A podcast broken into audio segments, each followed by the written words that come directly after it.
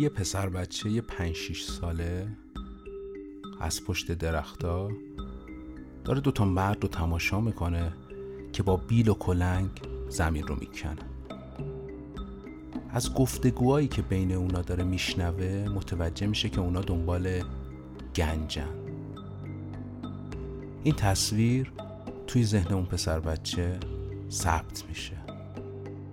تا یک روزی گنج خودشو ازش پیدا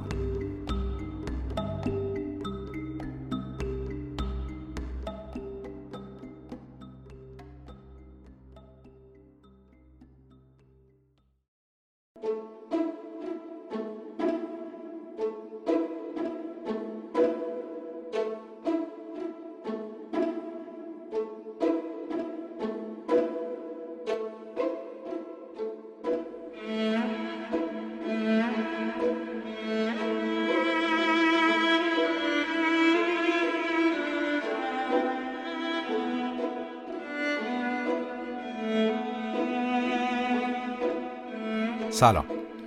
من سلمان خورشیدی هستم و با رادیو سانسور در خدمت شما. رادیو سانسور قصد داره تا در هر اپیزود داستانها و هواشی تولید یکی از فیلم های تاثیرگذار سینما ایران رو براتون تعریف بکنه. این قسمت یه حبه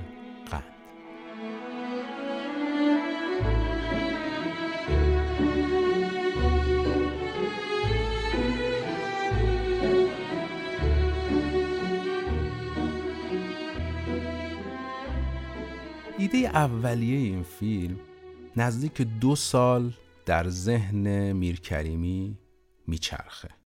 تا اولین بار ایده رو با شادمهر راستین نویسنده بازگو می‌کنه. رضا میرکریمی و شادمهر راستین نزدیک یک سال وقت می‌ذارن تا به یک سیناپس چهل صفحه‌ای از فیلم نامه برسن. و سپس این سیناپس در اختیار محمد رضا گوهری قرار می‌گیره تا اون رو تبدیل به فیلم نامه بکنه. اما هم شادمهر راستین هم محمد رضا گوهری کمی سردرگمن. چون با قواعد نرمالی که اینا داشتن کار می‌کردن یا اصطلاحا با سینمای کلاسیکی که داشتن کار می‌کردن تا حدودی متفاوت. میرکریمی چیزی تو ذهنش بوده که سعی می‌کرده اون رو توضیح بده برای نویسندش که محمد رضا گوهری. اونا با هم قواعدی می‌ذارن. اما این قواعد از جنس قواعد شناخته شده پیشین نبود. اونا سعی می‌کنن شخصیت هاشون رو به شکل کمی در داستان بچینن. یعنی چی؟ یعنی که این داستان داستان قهرمان محور نیست. یعنی خطکشی رو می‌ذارن که از لحاظ کمی زمان مشخصی رو به هر کدوم از کاراکترها اختصاص بدن. یعنی فیلمنامه ای که دوازده سیزده تا قهرمان داره. اونا تمرکز می‌کردن روی یکی از کاراکترها و بعد می‌رفتن سراغ کاراکتر دیگه بعد سراغ کاراکتر دیگه که نهایتا این تلاش ها تبدیل به فیلم نامه میشه. رضا میرکریمی فیلم رو تشبیه می‌کنه به یک فرش. یک فرش که هیچ کدوم از نقشاش تقدمی بر نقش دیگری ندارن. بهمن ماه 1388 رضا میرکریمی درخواست پروانه برای فیلم یه حبه قند رو میده. که البته اون زمان اسمش یه حبه قند نبود. به موازات بهمن و اسفند گروه شروع می‌کنن به گشتن برای پیدا کردن لوکیشنی که مناسب فیلم باشه. تهران رو میگردند دماوند رو میگردند کرج شهریار حتی یزد میرن برای اینکه اون لوکیشن مورد نظرشون رو پیدا بکنن. اما نهایتا تیم نمی‌تونه لوکیشن مورد نظر رضا کریمی رو پیدا بکنه. البته لوکیشن هایی هم بوده تو یزد که مورد پسند رضا میرکریمی بوده اما خب ترجیح می‌دادن که برای تولید فیلم به سفر نرن. تعداد شخصیت های فیلم خیلی زیاده و مدت زیاد اقامت اونها توی یزد و حتی رفت و آمدشون ایجاد مشکل می‌کرده که یکی از موارد مشکل مالی بوده. در نتیجه تصمیم می‌گیرن که این لوکیشن رو بسازن. کجا؟ در محله شهران تهران. اونا یه باغی رو پیدا می‌کنن توی شهران که مساحتش هیچ سهولوش چل هزار متر بوده و 350 متر بنا داخلش بوده. این لوکیشن مطلوب قرار می‌گیره و از تاریخ 22 فروردین 1389 گروه کارش رو شروع می‌کنه. درخت های مختلفی توی باغ بوده درخت توت بوده گیلاس بوده خرمالو بوده. گروه 250 کامیون خاک رو توی اون باغ خالی می‌کنه برای اینکه بتونه فضا رو مسطح بکنه برای تولید. و 45 روز گروه تحت نظر های شاه ابراهیمی دکور می‌زنن در همون باغ در محله شهران. تمام در و پنجره ها از یزد میاد. حتی پرده هایی که استفاده می‌کنن و اکسسواری که سر صحنه استفاده میشه همه رو یا قرض می‌گیرن یا می‌خرن از مردمی که توی یزد بودن. یه بخشی کوچیکی فقط از در و پنجره بوده که نمی‌تونن پیداش بکنن. یه کارگاه کوچیک شکل می‌گیره در همون باغ که گروه صحنه بخشی از این در و پنجره ها رو همونجا می‌سازه برای کار. ببینید حالا فیلم نامه داریم و دکور داریم. روی کرده رضا میرکریمی رو نسبت به تولید تا حدودی می‌تونیم درک بکنیم. و حالا جلوتر که بریم بیشتر در رابطه با شیوه قصه پردازی شیوه قصه گویی رضا میرکریمی در یه حب قند و نوع تعاملی که با تیمش داره صحبت می‌کنیم. رضا میرکریمی به گفته خودش در فیلم یه حب قند به دنبال تم و آمبیانس بوده. دنبال یک اتمسفر بوده که اتمسفر رو بخواد به مخاطب انتقال بده. اگر فیلم رو دیده باشید زمانی که از سینما بیرون میای خیلی سخته که بتونی یه خطی داستان رو برای کسی تعریف بکنی. رضا میرکریمی سینما رو به نوعی داره به شکل ارزی می‌بینه نه به صورت طولی. ما در خیلی از فیلم ها در خیلی از فیلم نامه ها مثال فیلم های آی مرجویی فیلم های آی فرهادی ما سینما رو به صورت توالی طولی می‌بینیم. اما میر کریمی دنبال اینه که یک ارزی رو به ما نشون بده. تعداد زیادی کاراکتر با تعداد زیادی موقعیت که دارن در کنار همدیگه اثر رو هدایت می‌کنن. حالا دیگه جوونا رو قبل عقل می‌برن آموزش میدن. یکی که روش میشه یه چیزی یادش بده. مگه این برای چه سر خوبه؟ مگه که معصوم خصوصی درسش بده. خاطر چی میخنده؟ خنده من می‌کنه بابا. میگم. ماشاللهش بشه مامان حسابی رنگ روش با شده خب به آرزوش رسیده دیگه. بالاخره بنزین یا دل خونه ما بود. جونه پسر خنده من می‌کنه. نه بابا چرا؟ میگم میگم این آقا ما چند سالش بود؟ نه. من خب اصلا قیافش یادم نمیاد. آقا کیوان همونه نبود که قد بلندی داشته چشمش هم ساخت. کیوان که عکسشه این کجاش قدش بلند اونی که شمسی میگه شارخ بود خاک به سرم تو بیداری. خجالت بکشین مگه شما می‌ذارید دادم بخوابه؟ راست میگه راست میگه. شاروخ قدش بلند بود از همهشون هم خوشتیبتر بود. بس دیگه اه، چرا؟ خب حقیقت رو باید گفت ولی اینکه تلخ باشه.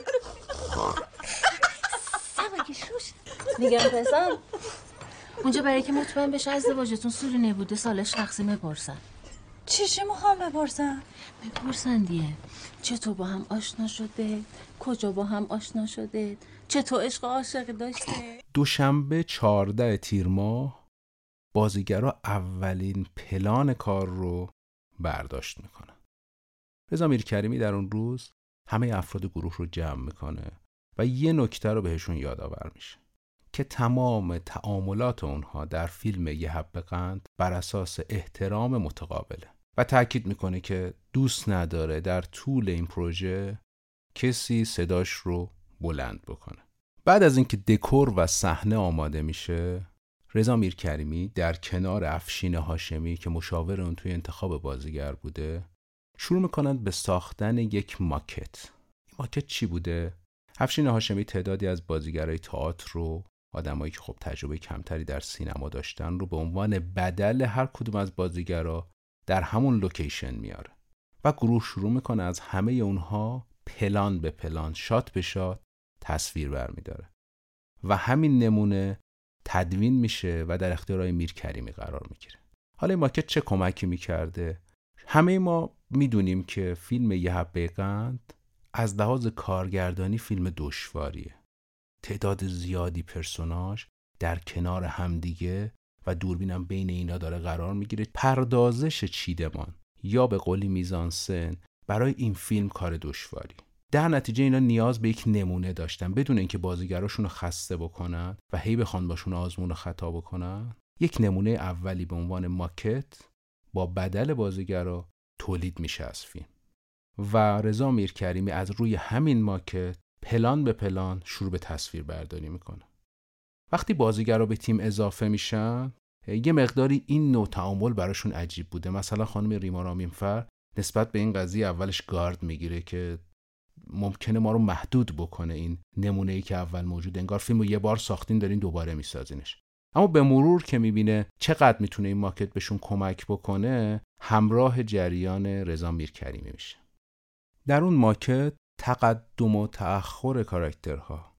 نوع چینش و چیدمانشون و حتی مسیر حرکتشون مشخص میشه. در سکانس های مختلف فیلم یه حب قند می‌تونید ببینید. مثلا سکانسی که مردا دارن فوتبال می‌بینن. مثالی که زنا توی اتاق پذیرایی جمع شدن یا حتی آشپزخونه و همچنین حیات شما می‌بینید که آدمای زیادی در حال عبورن در لول های مختلف و در مسافت های متفاوت نسبت به دوربین. و شما حس شلختگی از این فضا نداری. به نوعی هارمونی قبلا یه بار چک نویس شده و بعد همون چک نویس داره تبدیل به پاک نویس میشه که خود فیلم یه حب به گفته خود رضا کریمی تنها دو تا پلان بداهه در فیلم وجود داره که یکیش همون پلانیه که بچه ها با قورباغه بازی می‌کنن.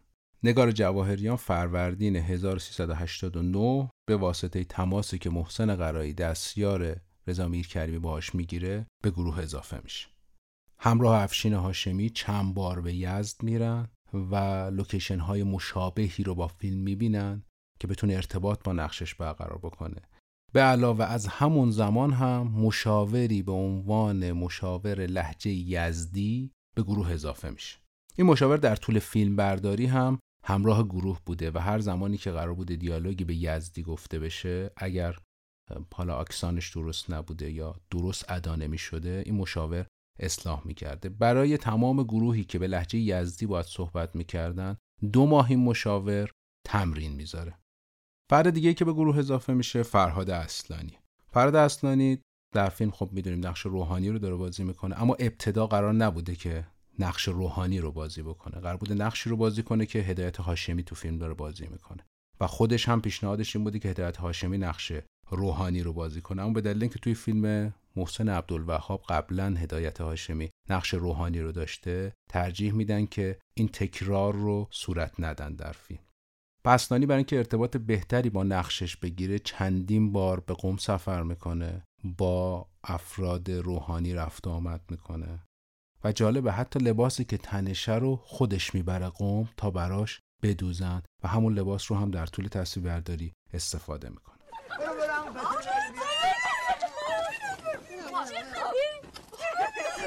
سلام عروس خانم اینو فقط بگیر که چروک نشه چی میگه؟ میگه نون پنیر رو بردیم دختر تا رو بردیم. نون پنیر فرش چیره کمارد چیره کمارد چیره سلام مادر جان.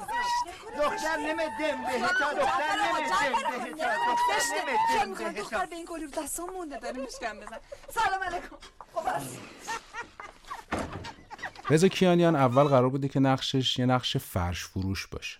اما با گفتگوهایی که صورت می‌گیره تبدیل به همین کارکتری که الان ما ببینیم یه کاراکتر بنا میشه و سکانس رقص رضا کیانیان در این فیلم هم سکانسیه که بسیار به یاد افراد مونده.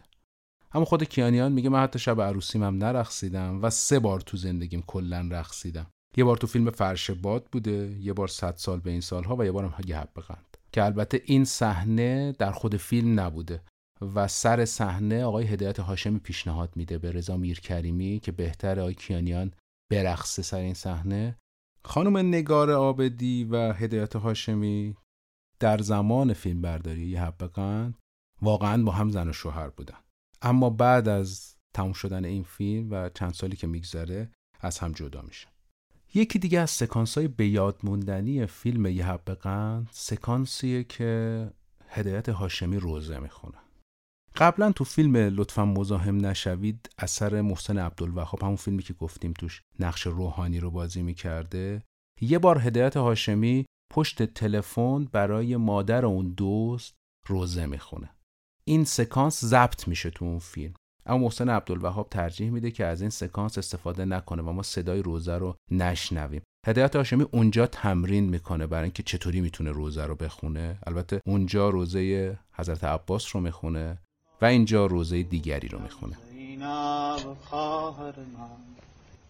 بعد من غافل سالار توهی خواهر من. دختر حیدر کرار توهی خواهر من. جمله یاران حسین در سفر کرب و بلا. هدف فتنه و پیکان جفا خواهن شد خواهر من. اهل بیتم همه در مرگ پدر میگریم ام کلسوم و در آن دم به نوام خواهد شد خواهر میر کریمی تعامل متفاوتی با بازیگراش برقرار می‌کنه. و خودش معتقد بر دو تا اصله. میگه اول باید انتخاب صحیح بازیگر داشته باشی و بعد بتونی جلب اعتماد بکنی. در کنار این جلب اعتماد خط قرمزها رو بازیگر نشون بدی و جلوی دوربین کاملا آزادش بذاری. رها نقش خودش رو بازی بکنه. ظهر دوشنبه 26 مهر ماه کار تصویربرداری فیلم یه حب قند به پایان می‌رسه. و بعدش در طول یک هفته ده روز یه سری سکانس های باقی مونده رو از میبود و یزد ضبط می‌کنن. پس از پایان کار آنونس فیلم رو خانم رخشان بنی اعتماد می‌سازه. آنونسی که صدای خانم بنی اعتماد هم روش هست. از جمله اسمایی که در فیلم یه قند حضور داشتن و جالبه که دربارشون بدونید یکیش محسن قراییه که دستیار رضا کریمی بوده. محسن قرایی و افشین هاشمی بعدا تو سال 91 به تهیه کنندگی خود آقای میرکریمی فیلم خسته نباشید رو می‌سازن که اون فیلمم خیلی ماجراها پشتش داشت و اسم آقای هاشمی از به عنوان کارگردان حذف میشه به دلایلی و نهایتا به اکرام می‌رسه. نویسنده فیلم قصر شیرین آقای میرکریمی هم همین آقای محسن قرایی. جالب منشی صحنه فیلم یه حب قند باران کسری البته یه نقش خیلی کوچیکی به عنوان دختر همسایه هم داره. اما به گفته خود آقای میر کریمی باران کسری ترجیح داده که تو این فیلم تجربه منشی صحنه ای رو بکنه و به عنوان منشی صحنه در کنار میر کریمی حضور پیدا بکنه. تصویر یه قند رو حمید خضویی ابیانه می‌گیره و اولین بار دوربین 16 میلیمتری رو از فرانسه وارد می‌کنه این گروه. دو سه ماه تحقیقات می‌کنن و 20 روز طول بکشه این دوربین با توجه به اون نیازی که از تصویر داشته رضا میر کریمی اون جنس تصویری که می‌خواسته بگیره به دستشون می‌رسه و نهایتا می‌تونن تصویر رو با این دوربین بگیرن. قبل از تصویر برداری رضا کریمی با حمید خوزوی ابیانی قراری می‌ذاره و میگه با توجه به اینکه ما یک ماکت داریم از تصویرمون عملا نمی‌خوایم های متعدد بگیریم و بعدا توی box تدوین این رو تبدیل به فیلم نهایی بکنیم. تصویر ما خودش زمانی که کنار هم چیده میشه باید به شکل یک فیلم کامل باشه. در نتیجه با توجه به تجربه قبلی که رضا میرکریمی از تصویر داشته فردی رو به عنوان video assist با سمت video assist در کنار حمید خضوعی ابیانه می‌ذاره. حالا این ویدیو اسیست چیکار می‌کرده؟ قبلا گفتیم که ما میزانسنهای بسیار شلوغ و متحرکی رو داریم و برای اینکه این دوربین بتونه نماهایی رو بگیره که بعدا به راحتی به همدیگه وصل بشن و اصطلاحا مچکات باشن با همدیگه کار کار دشواری بوده. ممکن بوده یک تغییر زاویه سر زمانی که شما توی یک نمای دوربین دارید 5 6 نفر رو می‌بینید نمای دیگه ای بگیرید ممکنه که همه اون آدم ها در همون زاویه و در همون فیگور نباشن. ویدیو اسیست به شکل تخصصی کارش این بوده که توالی این پلان ها رو پیگیری بکنه و چیدمان افراد رو نسبت به قاب تصویر جوری بچینه که به راحتی بتونن به همدیگه اینا رو کات بزنن زمان تدوین Can you help me? I am lost. I am looking for this address. این دفعه که برگردم دیگه پیشت نمونه قاسم اومد یک یادگار ایرانی قربون چشم قشنگت برم آواجی چرا این تری نگاه کنی؟ چطور با هم آشنا شده؟ کجا با هم آشنا شده؟ چطور عشق عاشقی داشته؟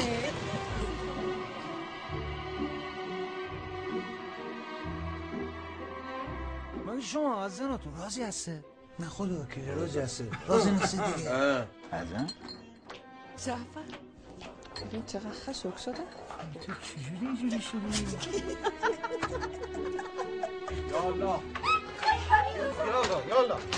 یک خانواده ایرانی. زندگی جان من دعا کن. الو؟ ببخشید کلانتری نگاه چیکار؟ یک چیزی بی بود. چی؟ هیچ. سلام قاسم. سلام. الله اکبر. این دایی جانم که سگرماش تو همه که مگه شما نگفتین راضی شده؟ راضیه. از دیروز نشسته داره قند میشکنه. تو چرا سر ما برم نمیداری؟ بگه امو جان دختر به خیاه پسر. الان خسته است خوره یکی از اتفاقات تلخ دیگه ای که بعد از تولید فیلم یه حب قند به وقوع میپیونده فوت کردن خانم آنژلا ملایریه. آنژلا ملایری کیه؟ همون دختر کوچیک موفرفریه که ما در پلانهای مختلف در کنار نگار جواهریان و در اون سکانسی که هدایت هاشمی میرقصه این دختر رو بغل می‌کنه میبینیمش. متاسفانه چندی بعد از تصویربرداری یه حب قند ایشون فوت می‌کنن یه حب قند سال 91 به عنوان نماینده ایران در اسکار 2013 معرفی میشه. رقباش کیا بودن؟ ملکه بوده از علی با شاهنگر بغز بوده از رضا دورمیشیان و آینه های روبرو از نگار آذربایجانی. یه روز بعد از اینکه انتخاب میشه این فیلم به عنوان نماینده اسکار جواد شمقدری رئیس سازمان سینمایی نامه می‌زنه و ضمن تبریک به رضا میرکریمی خواستار تحریم اسکار میشه. و محمد حسینی وزیر ارشاد هم با این تصمیم موافقت می‌کنه و یه حب قند به آکادمی اسکار نمیره. بعد از اینکه نسخه تلویزیونی فیلم هم پخش میشه بعضی از پلان ها از تاب خوردن شخصیت پسند یا پسندیده که نگار جواهریان بازی می‌کرده و رقص بچه ها تو خونه هم حذف میشه که رضا میرکریمی به شدت نسبت به این قضیه و سانسور شدن فیلمش اعتراض می‌کنه ایده فیلم از کجا اومده بود؟ رضا میرکریمی با توجه به شغل پدرش که ارتشی بوده در دزفول بزرگ میشه و خانواده مادریش در زنجان بودن عروسی خاله کوچیک رضا میرکریمی در زنجان بوده و اونا سفر می‌کنن به زنجان. در کنار این شلوغی های عروسی انتهای باغ دو تا از باجن آقا داشتن به فرض کشف گنج زمینی رو میکندن که نهایتا به سنگ می‌خورن. سنگ بزرگی که نمی‌تونستن بشکننش. همین الگوی ذهنی تبدیل به یه حب قند میشه. اما اسم فیلم یه حب قند از کجا اومده؟ به گفته رضا میرکریمی اول دخترش چنین اسمی رو پیشنهاد میده. اما کمی بعدتر رضا میرکریمی از یکی از دوستاش یه اسمس می‌گیره. که نقل می‌کنه این یکی از اشعار منتشر نشده سهراب سپهریه. اسمس چی میگه؟ زندگی جیره مختصری است. مثل یک فنجان چای و کنارش عشق. مثل یک حبه قند. نوش جان باید کرد. من سلمان خورشیدی رادیو سانسور رو میشنوید